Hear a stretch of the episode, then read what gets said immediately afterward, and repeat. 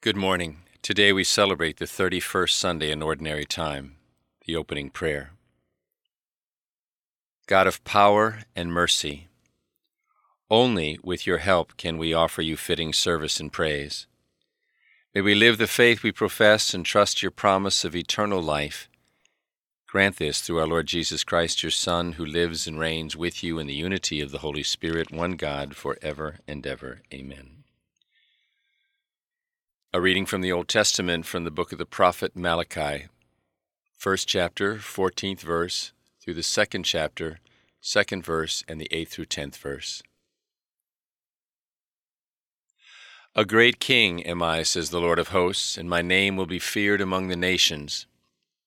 And now, O priests, this commandment is for you. If you do not listen, if you do not lay it to heart to give glory to my name, says the Lord of hosts, I will send a curse upon you, and of your blessing I will make a curse. You have turned aside from the way, caused many to falter by your instruction. You have made void the covenant of Levi, says the Lord of hosts. I, therefore, have made you contemptible and base before all the people, since you do not keep my ways, but show partiality in your decisions. Have we not all one Father?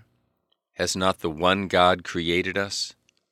Why then do we break faith with one another, violating the covenant of our fathers? The Word of the Lord. Responsorial Psalm If you, Lord, in you, Lord, I have found my peace. A reading from the New Testament from the first letter of St. Paul to the Thessalonians, second chapter, 7 through the ninth verse and the 13th verse. Brothers and sisters, we were gentle among you as a nursing mother cares for her children. With such affection for you, we were determined to share with you not only the gospel of God, but our very selves as well, so dearly beloved had you become to us. You recall, brothers and sisters, our toil and drudgery. Working night and day in order not to burden any of you, we proclaim to you the gospel of God. And for this reason, we too give thanks to God unceasingly that in receiving the word of God from hearing us, you received not a human word, but, as it truly is, the word of God, which is now at work in you who believe. The word of the Lord. Hallelujah verse You have but one Father in heaven and one Master, the Christ. The Gospel for this 31st Sunday in Ordinary Time is taken from St. Matthew, 23rd chapter, 1st through the 12th verse. Jesus spoke to the crowds and to his disciples, saying, The scribes and the Pharisees have taken their seats on the chair of Moses. Therefore, do and observe all things whatsoever they tell you, but do not follow their example. For they preach, but they do not practice. They tie up heavy burdens hard to carry and lay them on people's shoulders, but they will not lift a finger to move them. All their works are performed to be seen they widen their phylacteries, lengthen their tassels. They love places of honor at banquets, seats of honor in synagogues, greetings in marketplaces, and the salutation, Rabbi. As for you, do not be called Rabbi. You have but one teacher, and you are all brothers. Call no one on earth your father, you have but one Father in heaven. Do not be called Master, you have but one Master, the Christ greatest among you must be your servant. Whoever exalts himself will be humbled. Whoever humbles himself will be exalted. The Gospel of the Lord.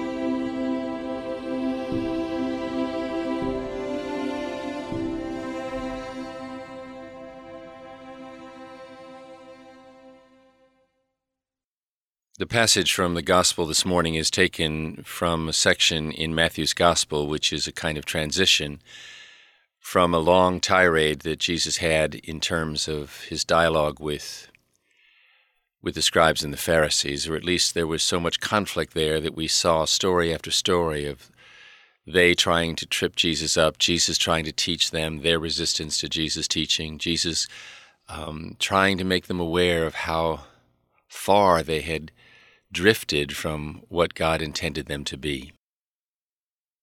So, in this particular passage, we see Jesus turning away from his conversation with the scribes and Pharisees and now talking to the people, talking to them about the scribes and Pharisees.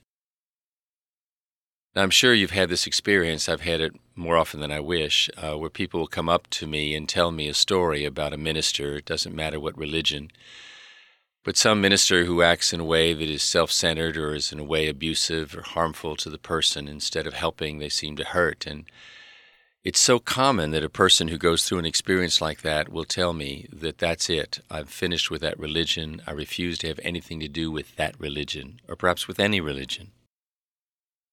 And it's fascinating to me that when Jesus talks to the crowds here, when he's talking to the people, he's talking about the scribes and Pharisees and talking about how far they have um, drifted again from, from what God wants them to be. And there's never a statement on the lips of Jesus that said, so, you know, let's start something like a church without, or a religion without a church, or religion without institution, or religion without leaders, you know? He knows that there's something so valuable about a community, um, a church community, about a leader who is strong and vital and filled with wisdom. And he knows how important good teachers are. And he knows the value of community. And so Jesus doesn't say anything, in a sense, about dumping, you know, the structure, but he does say, be careful of leaders who have lost their way, and whatever you do, don't buy into what they're doing. Don't take on the burden that they place upon you. Now, it's interesting that Jesus would use a phrase like a burden, because it's interesting to me that, that life is difficult. You know, life is not easy. It's a, it's filled with many struggles, many difficult things, and and it's so sad and so awful to think that that those who are in the business of lightening our our burden, of putting us in a way in this life that allows us to deal with the struggles of this life without becoming depressed or discouraged or without despair. The very people in this world who are to give us a, a way of sort of freeing ourselves from the things that, that burden us when they're not doing their job, then there automatically is this enormous burden, which is just life itself. You know the scribes and Pharisees had taken the Ten Commandments, and I shouldn't say just them, but I mean the whole system, the institution, typical of institutions. You know, take a simple, powerful, pure message and, and somehow cloud it up and, and, and confuse it with so many other things that are not really essential. And because the work, the simple message of God, the simple message of the gospel, the simple message, I think, of every religion has something to do with surrendering to a power greater than ourselves and opening ourselves to this new way of being, where we let go of the illusions that our ego so often creates for us and we become different kinds of beings, not caught up in ourselves, but somehow open to something greater than ourselves, open to service, open to life. You know, and that's such a, a, difficult message for the ego to hear. And so oftentimes the ego, which loves to be the center of attention, which loves to be separate from others, which loves to be better than others, you know, it would love to avoid that message. And so, what it tends to do in order to silence the heart of that message is it comes up with all these things that we're supposed to do that somehow make us better, better than someone else. You know, the ego is a powerful force inside of all of us, and it's, it's something that we need, but it needs to be kept in balance. And when it's out of balance, we know it. You can feel it, not so much in yourselves, but you feel it and sense it in someone else, you know? How often I've heard someone say, you know, God, after talking to that person, they're so full of themselves. Or someone, my favorite is someone gets up to give a talk or like a eulogy, you know, and they start by saying, we want to remember our friend who has died. And then they go on and tell you this long story of, of their life and how they met this person and what they've done with their life and how their life is different than it was because of this person. And you get a few references to the deceased, but it's all about the person speaking, you know? When you see that happening, you know, it's usually pretty irritating. But one of the things that we need to look at is that that's a kind of universal struggle that all of us have. How do we not allow ourselves to be the center of everything? How do we allow ourselves to sacrifice that sense of importance, that sense of being the center, and give it over to something? And if you know, it's almost impossible to do if one of the core issues for us as egocentric people is that we tend to identify, we tend to find our worth and our value in not just who we are, but what we do or what we possess or how people see us. And once you're in that, once you buy into that, it's almost impossible to watch yourself carefully enough to make sure that you don't fall into that trap of constantly trying to build yourself up in the eyes of others or present yourself to others as having the things that are really cool or really important and make you look and feel that you're better than. So that was the problem with the Pharisees. And it's a problem that happens to everybody that's in a position of authority or a position of great talent. Isn't it interesting that so often people with great talent have such messed up emotional lives. You know, some of the most talented people have tragic lives and short lives and and so you know it's difficult for our human nature to deal with having great power and strength. It's not an easy balancing act and the only way it seems that that we're told that we're able to balance it is if we allow some power greater than ourselves to come in and to be the balancing agent. We can't do this work of life living a healthy, full life without divine power. That's at the heart of every religion, every recovery program, you know. You can't do this on your own. You've got to surrender to something greater. And that was the big problem that Jesus saw in the scribes and Pharisees. It's why, you know, the word rabbi means the great one. And isn't it interesting? He's looking at his disciples and, you know, they, they call their teachers rabbis, the great one. And he said, don't don't fall into the trap of needing to be the great one. Don't even call anybody great one. Don't call each other the great one. Don't call yourself the great one. Don't call yourself the teacher. Don't call yourself the father. All of that is somehow a direct attack on the ego that tends to want to be the center, wants to be the father, the teacher, the best teacher, wants to be the great one. And so Jesus is saying to these followers of his, you know, just be careful. You know, the ego is a very, very integral part of who we are, and we all share in its weakness. And its weakness is it's so needy and so desirous of being the center that it will do the strangest, sometimes totally unconscious things to try to put itself up there as the best, you know. Listen to those complaints that Jesus reminds the disciples of when they look at the Pharisees. He says, You know, you don't like them the way they, they make their phylacteries larger. Phylacteries are interesting things if you don't know what they are. They're, they're little square boxes, leather boxes, in which little scrolls were placed, little segments of the law and they were hung on the forehead of the rabbis. And it's, it's, I'm sorry, it shouldn't be funny, but it's such a literal translation of things that are found in the Old Testament where it says, Keep the law ever before your mind. So they said, Okay, I'll keep the law ever before my mind. I'll put it in little boxes and hang it on my forehead, and therefore all I've got to say is, I've got the law before my mind. But they weren't able, their ego was so strong that they weren't able to let the word sink in to their mind. And that's where the ego thrives in the mind. It's all about thoughts. It's about what I think about myself, what other people think about me. It's not who we are. That's a given that is good and marvelous and wonderful. But what we tend to fall into is, is the thought that we need to be better than just who we are.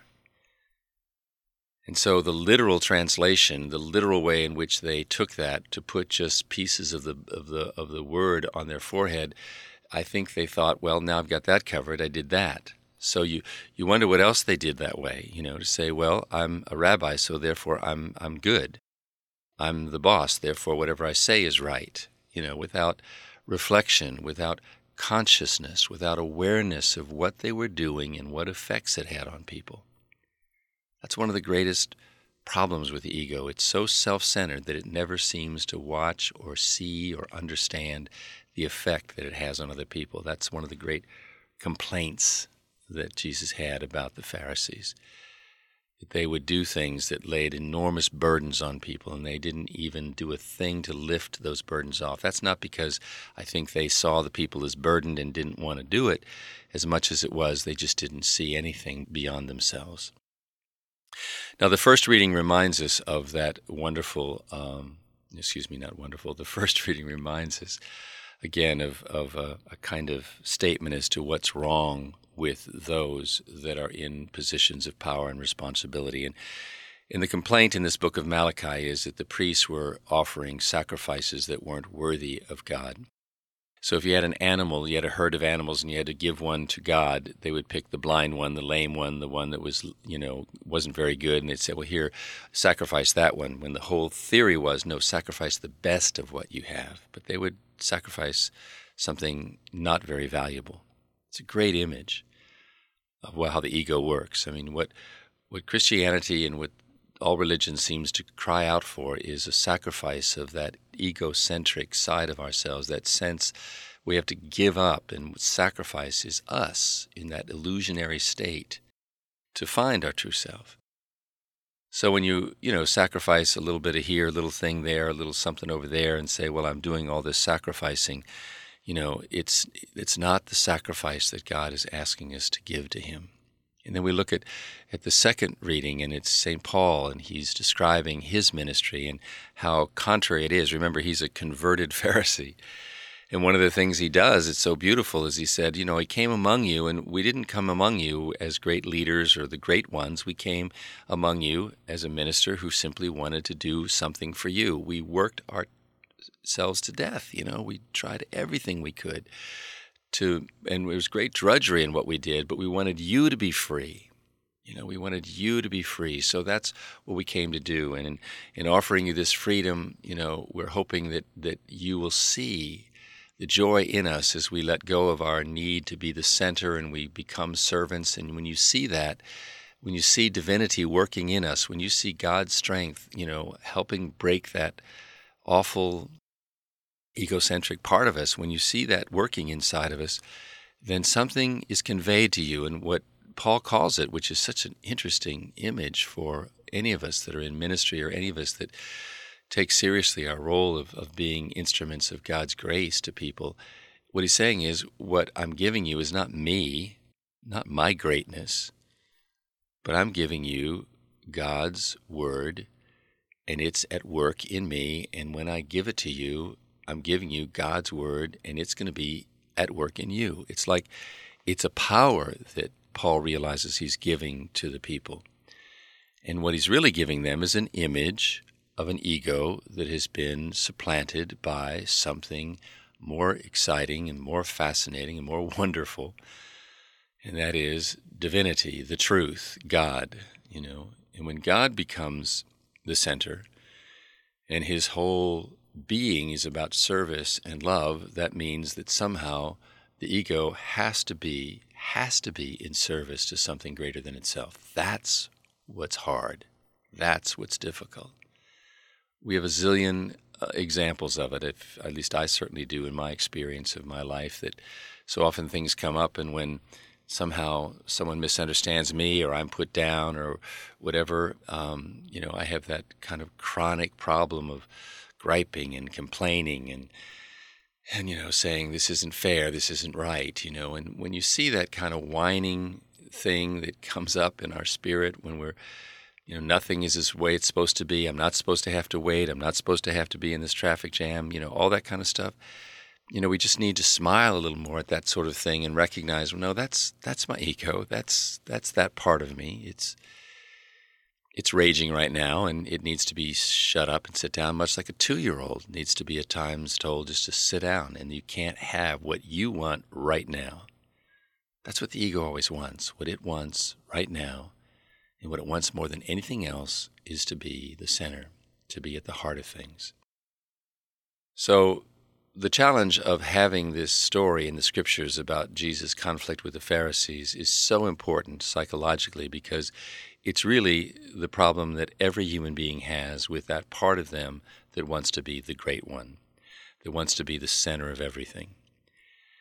And unless we realize how burdensome that is to us and to all the people around us, until we see through it, until we begin to be aware of how it operates and how, how much it robs us of that authentic thing that God has created in us, that wonderful initial thing we had in the Garden of Eden, where where you know we and God were one. We we had this wonderful, easy relationship with divinity flowing through us, and we just delighted in being, delighted in life. That's what the gospel is calling us back to. That's what we're invited to begin to imagine, and it begins and has to have as part of it the the destruction of all that needs all that needs to be the great one and the father and the great teacher in us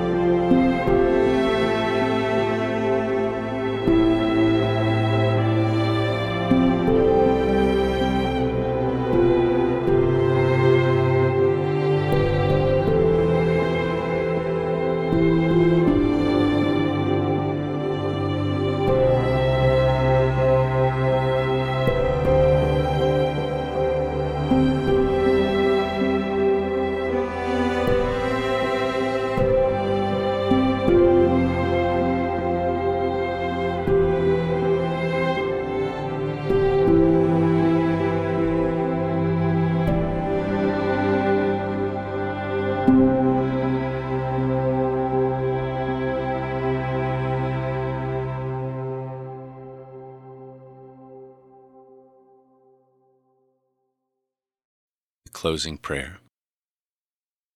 Father, we thank you for the gift of this life that you long to see flourish within us. Bless us with the freedom from all that is illusionary that keeps us from that life, and we ask this in Jesus' name. Amen.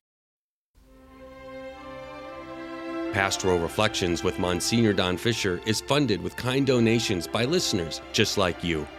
You can make a one time or recurring tax deductible donation on our website, pastoralreflectionsinstitute.com. We thank you for your listenership and your continued support. Without it, this program would not be possible. If you're interested in sponsoring a program or learning about sponsorship opportunities with Pastoral Reflections Institute, please use the contact form on our website.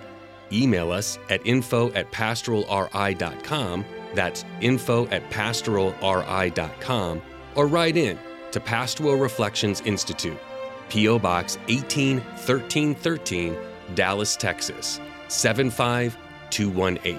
That's P.O. Box 181313, Dallas, Texas 75218.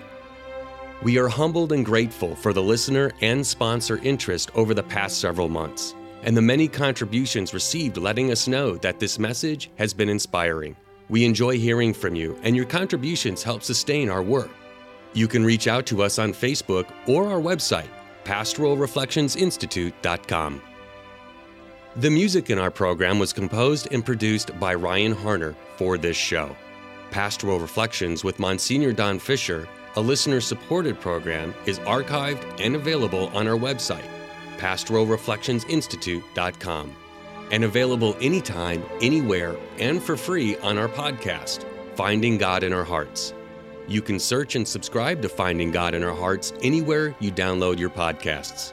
Pastoral Reflections with Monsignor Don Fisher is a production of the Pastoral Reflections Institute, a nonprofit in Dallas, Texas dedicated to enriching your spiritual journey.